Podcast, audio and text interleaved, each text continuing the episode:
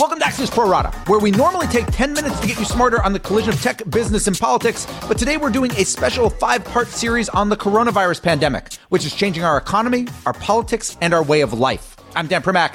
This episode is focused on how COVID 19 is impacting cities and other local governments, and I am pleased to be joined by Axios Cities editor Kim Hart. So, Kim, let's start here. Mayors are on the front lines of this outbreak in terms of everything from making rules about public gatherings to school cancellations. From your reporting, are mayors, if not necessarily coordinating efforts, at least in regular communication with one another, or are they going it alone?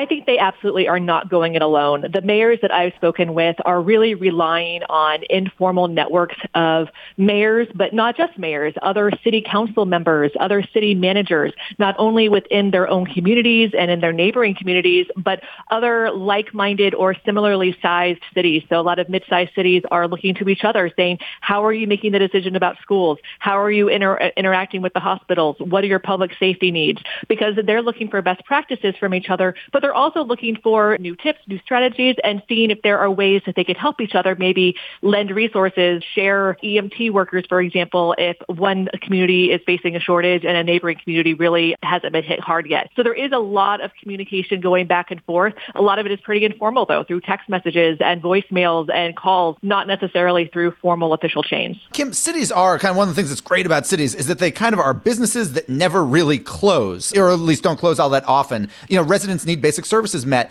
So, what are some of the hardest decisions right now that municipal governments are having to face? The hardest decisions they're having to make? There are so many. The list is so long. And I think what is so hard for city leaders right now is just the crippling amount and the sheer volume of decisions that they're having to make in a very short period of time. One of the things at the top of their list is really, so how do my own employees, how do we make sure that they are taken care of, that they have the resources that they need, but also are they equipped to work from home and continue to keep the city going, even though most people aren't using a lot of those services? What happens to the bus system if no one's really using it to go to work? Absolutely. If everything's sort of shut down, how do we, do we pay those people? Do we shut it down too? Do some people still need to get get around? These are all questions that they're trying to figure out. How do you keep some services going while vast majority of them are really grinding to a halt? That point about their own employees is interesting. It's kind of like the airplane thing, right? You know, put the face mask on yourself first and then put it on your kid. Kim, do a lot of cities have rainy day funds and substantial ones that can kind of cover? You talk about, you know, do we pay the bus workers? Do we pay, you know, this many police? Is there money in a lot of these cities, basically a break glass in case of emergency, which this would definitely count? Or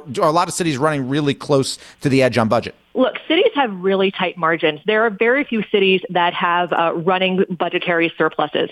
Some of the largest cities are lucky enough to have a surplus from one program uh, being less in demand than others, perhaps from previous years, but that's very rare. Even before we got into this situation, you know, I wrote earlier about, you know, cities really worried about a recession coming because they're seeing their revenues drop and their costs increasing. And so this is only increasing those costs even more, but unexpectedly. And that is the key for cities. Cities are very budgeted, are very closely monitored. They allocate money very specifically for different services, for different funds throughout the year. And if something, they have so many balls in the air that if one of those drops or if another ball gets thrown into the mix, it makes a really big confusion and a lot of turmoil. What I've been told by mayors is they're going to have to make some difficult decisions of going to the city council and saying, okay, we need X number of dollars to keep certain services going, to make sure we, we are communicating with our residents to make sure that we have extra funds to pay certain pools of workers.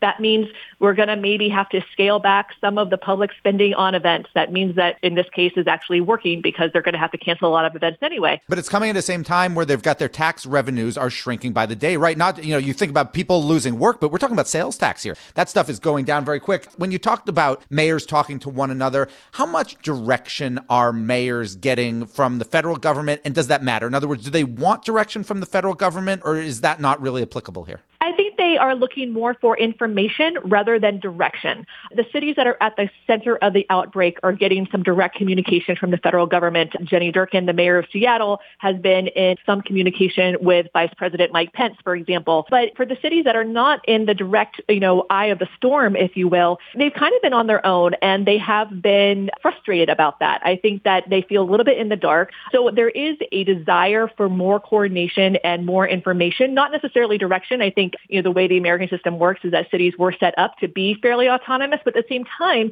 mayors and city governments don't always have that autonomy to make some of these big decisions without certain federal steps, such as declaring states of emergency in different states and also even at the national level. Thank you to Kim Hart for joining us and to my producers, Tim Shovers and Naomi Shavin. For more information, please check out the other coronavirus related Pro Rata podcasts we've posted today, each just five minutes long, and also Axios.com for a special coronavirus focused package that includes Kim Hart's piece on cities. Until next time, please stay calm and keep your distance.